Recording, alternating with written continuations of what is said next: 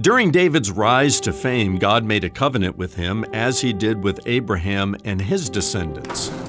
David wanted to build a house for God. Instead, the Lord built a house for David, securing his kingdom forever. In prayer, David humbly received what the Lord said to him Who am I, O Lord God, and what is my house that you have brought me thus far? David must have felt like the proverbial turtle on a fence post in the middle of the farmer's field. The only way that turtle got there is someone picked him up and put him there. David knew that God had placed him on the throne, and nobody could change that. What can you point to in your life that only God could accomplish. I'm Ron Jones, and this is something good.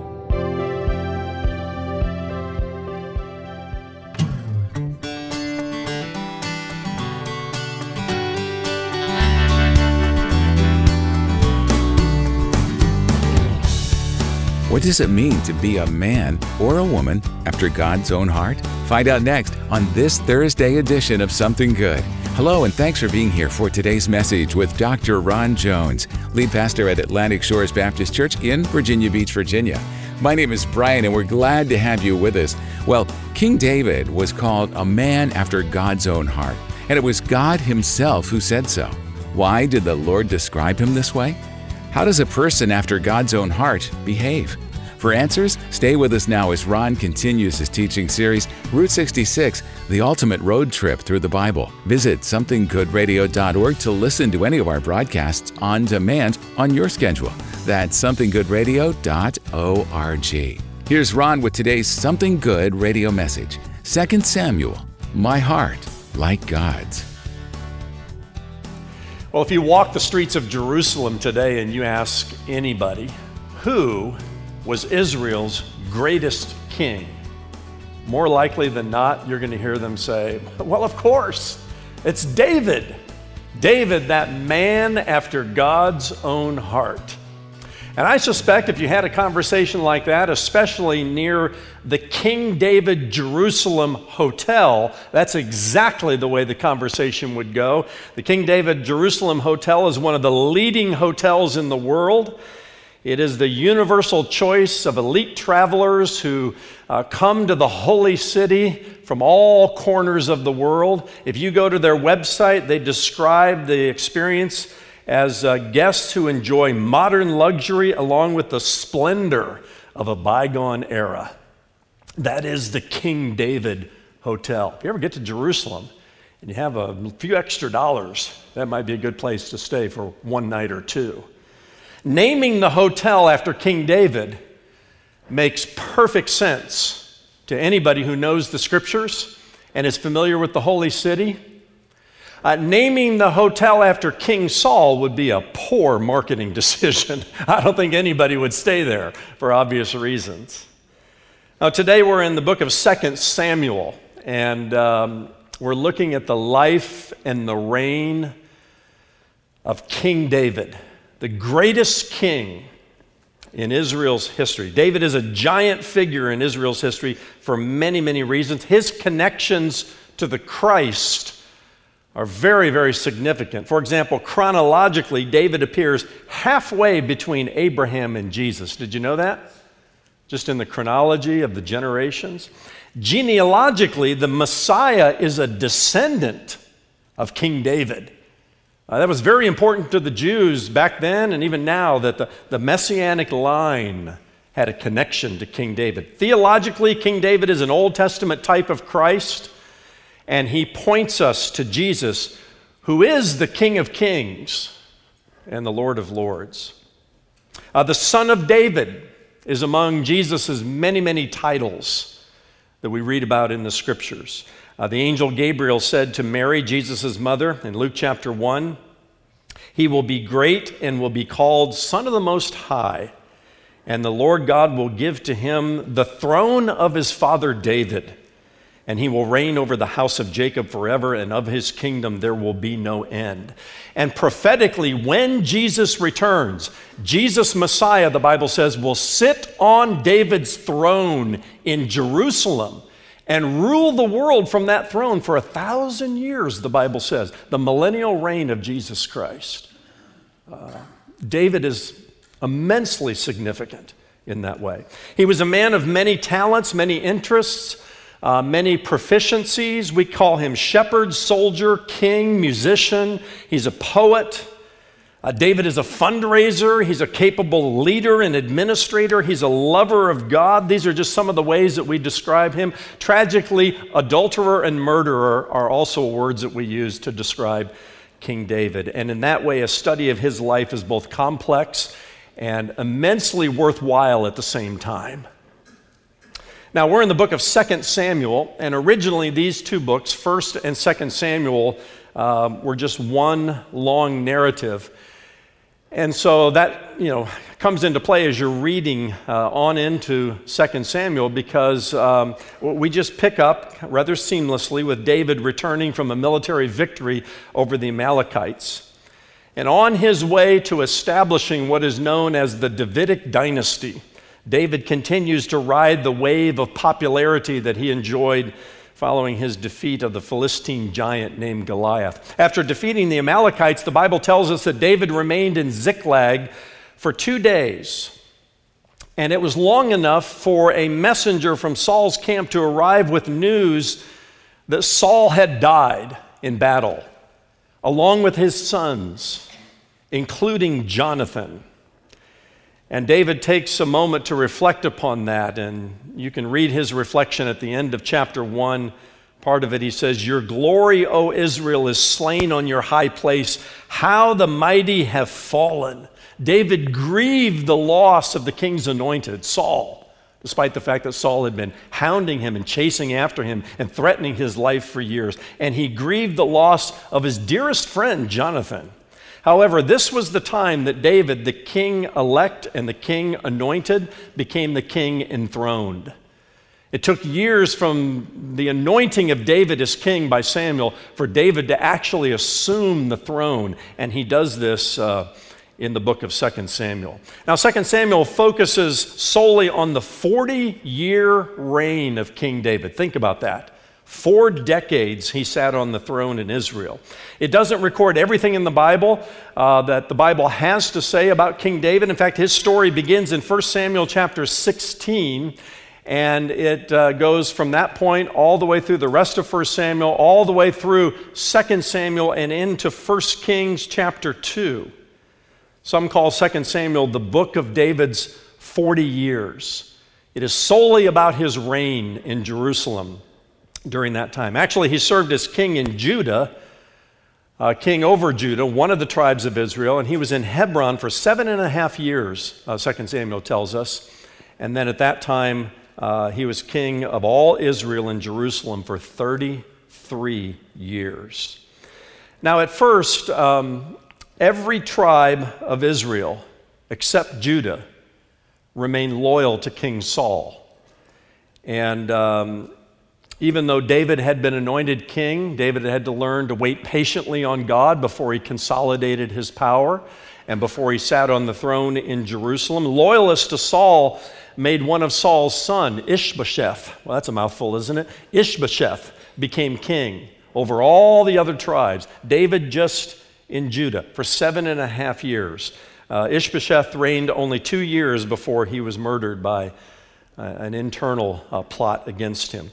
Chapters 1 through 10 of Samuel record David's meteoric rise to what is known as the Davidic dynasty. Everything he touched yielded success. And God was on his side, although the king was uh, also very careful to pray. He prayed every time he went to battle.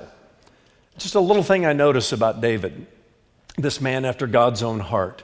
He was never presumptuous. Even though he went to fight the Philistines many times, each time he went, it says, and David inquired of the Lord, Should I go up? Should I go up? And how should I go up? And it was important for David to do that because one time the Lord told him, Fight him this way. And if he had been presumptuous and had just done the same thing that he did the previous time, the next time, uh, he wouldn't have won the battle because the Lord said, Okay, David, thanks for asking because this time I want you to fight him this way. And it's just a good reminder Never, never become presumptuous in your heart. Never let one victory produce the seed of presumption in your heart to where you stop asking the Lord for the simple, simple directions of life. Chapter 3 begins there was a long war between the house of Saul and the house of David. And David grew stronger and stronger while the house of Saul grew weaker and weaker. Uh, this shepherd boy who became king, he defeated the Philistines, the Moabites, the Edomites. He defeated the king of Zobah. He defeated the Ammonites and the Syrians. Twice in chapter 8, it tells us the Lord gave victory to David wherever he went. Are you beginning to sense this meteoric rise of this young shepherd boy king who is now sitting on the throne? And it's just one success after another you know, I, I almost hear uh, from the, the echoes of the future, you're going to get tired of having victory after victory after victory, right? Well, that, that was David, man. It's just one victory after another after another. Returning the Ark of the Covenant to Jerusalem was probably one of David's greatest achievements. You read about it in chapter 6 and verses 1 to 23. Uh, the Ark of the Covenant was a big deal and, and it wasn't where it was supposed to be. Actually, it was in the house of Abinadab. And David learned about this, and he wanted to bring it back to Jerusalem. And it was such a big deal that the Bible tells us he, he gathered together the chosen men of Israel, 30,000 of them. I mean, how many people does it take to retrieve the Ark of the Covenant? But he got 30,000 men together. And he retrieved it from the house of Abinadab, and they put it on a, a cart, and it was being pulled by oxen. And along the way, the oxen stumbled. And a guy named Uzzah put his hand out to steady the ark. Uh, probably not a bad thing to do, except you don't touch the ark, the holy ark of the covenant. If it's fallen off the cart, it's fallen off the cart. Well, you know, we'll figure another way to put it, but you don't put your hand out. And the Lord struck Uzzah dead. The Bible said this angered David. And he said, Who am I to bring the ark? You know, to my house and to Jerusalem. And so rather than bringing it all the way back to Jerusalem, it says that he, he left it at the house of Obed Edom for three months, Obed the Gittite.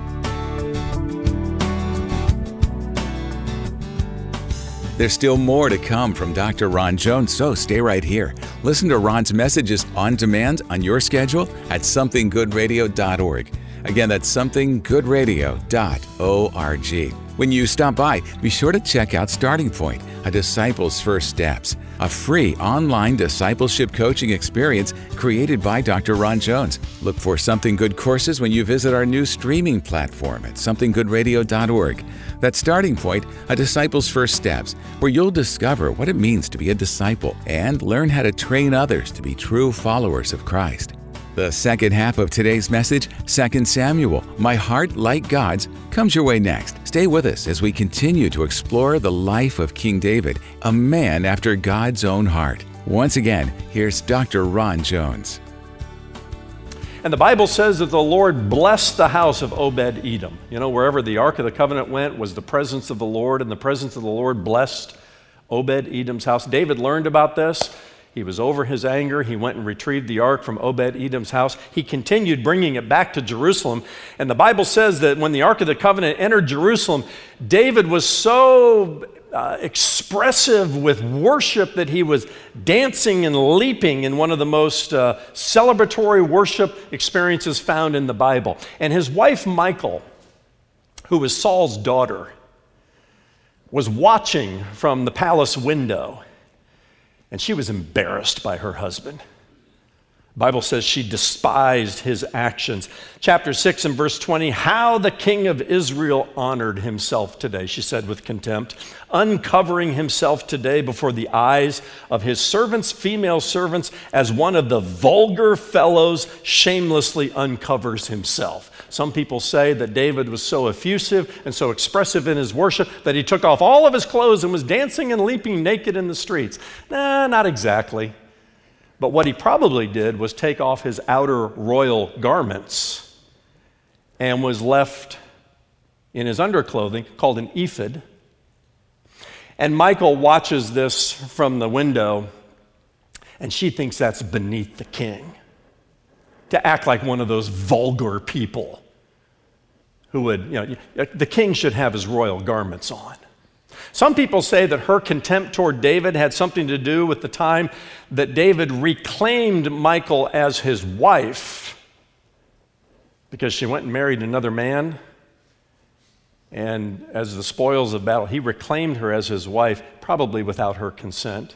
The Bible says that from this time forward, Michal never had a child. She never gave birth to a child. Maybe it was God's punishment upon her for speaking with contempt to the Lord's anointed, or maybe their relationship had grown so cold that they never had relations again. We don't exactly know. But you have this, this, this picture of David, this lover of God, bringing back the Ark of the Covenant.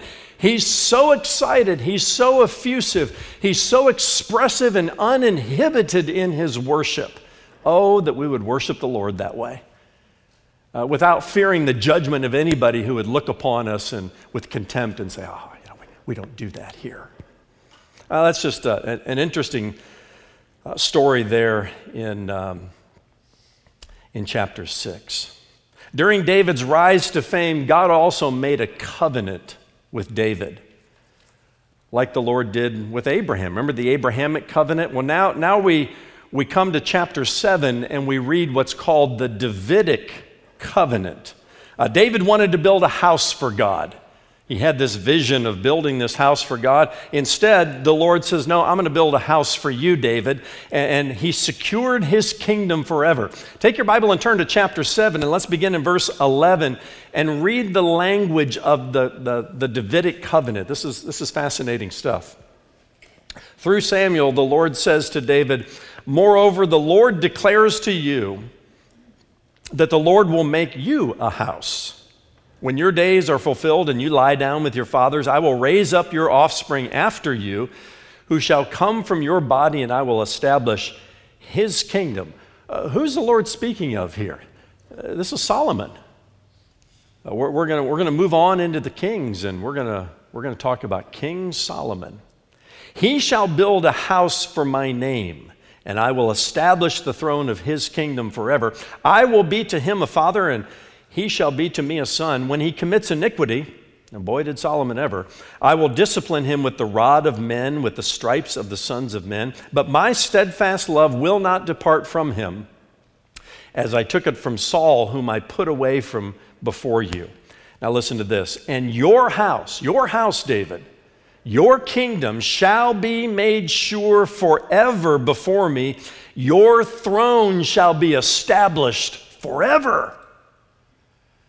Yeah, for all the reasons that we talked about the connection to the Christ, who is the Son of David and will sit on the throne of David, and the messianic link to the kingdom of David the Davidic covenant is a huge one. And by the way, the covenant God made with David here marks the fourth major development in the messianic prophecy since we began the ultimate road trip through the Bible. Let's review a little bit.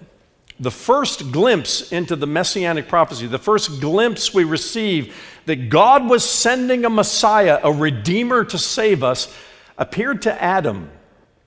In Genesis chapter 3 and verse 15, where Adam learns that the seed of the woman shall bruise the head of the serpent with his heel. This is a picture of Jesus on the cross.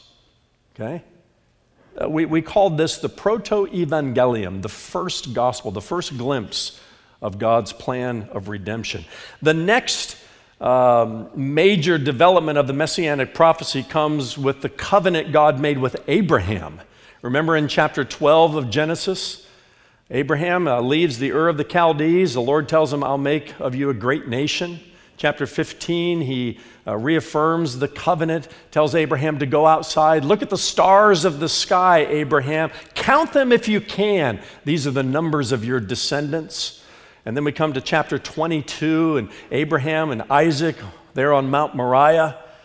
And the Lord again affirms the covenant, the promise he made uh, to Abraham and to his descendants. And then we come to the third of the major developments in the messianic prophecy, and this is with Jacob. And the covenant is renewed with Jacob, and then all this time passes. Now, the Davidic covenant. And these are all what are called unconditional covenants or promises. Unconditional in what way? God will fulfill his end of the bargain, his end of the promise, regardless of whether his chosen people are faithful.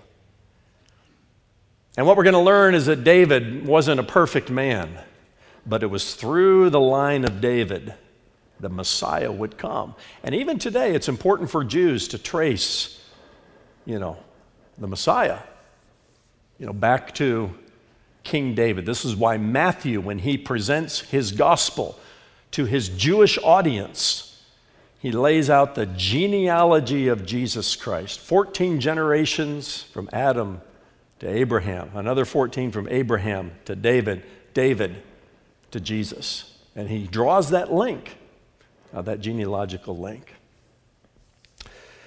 Um, of course, David, uh, despite his, his rise to fame and glory and the glory of the Davidic kingdom, uh, chapters 11 and 12 are like a dark, dark cloud that descends over David's life and over his reign.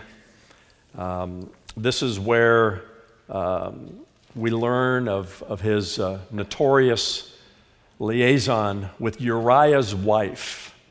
Interesting how the New Testament refers to him. Not Bathsheba, but Uriah's wife. Uh, her name was Bathsheba. Chapters 13 through 24 also record the many difficulties that befell David and his family following his time with Bathsheba. Uh, tragically, uh, the man after God's own heart broke many of God's commandments, uh, starting with the seventh and the tenth commandments concerning adultery and covetousness. Uh, David's, well, I call it a Humpty Dumpty like fall, uh, is fair warning to anybody who says, oh, it'll never happen to me. It happened to David. We'll explore some of the reasons why in a moment. But David also broke the sixth commandment when he conspired with Joab to murder Bathsheba, or Bathsheba's husband. They tried to make it look like he died in battle. Uh, I mean, Watergate, the cover up there has nothing on the cover up, you know, that David tried and you have adultery followed by murder. David might also have broken the 10th commandment about bearing false witness because he lived a lie for a year before Nathan the prophet in chapter 12 confronted him.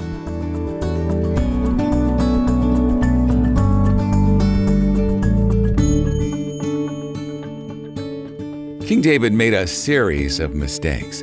But what made him a man after God's own heart is what he did next. We'll pick it up right here tomorrow as Dr. Ron Jones continues his teaching series, Route 66 The Ultimate Road Trip Through the Bible.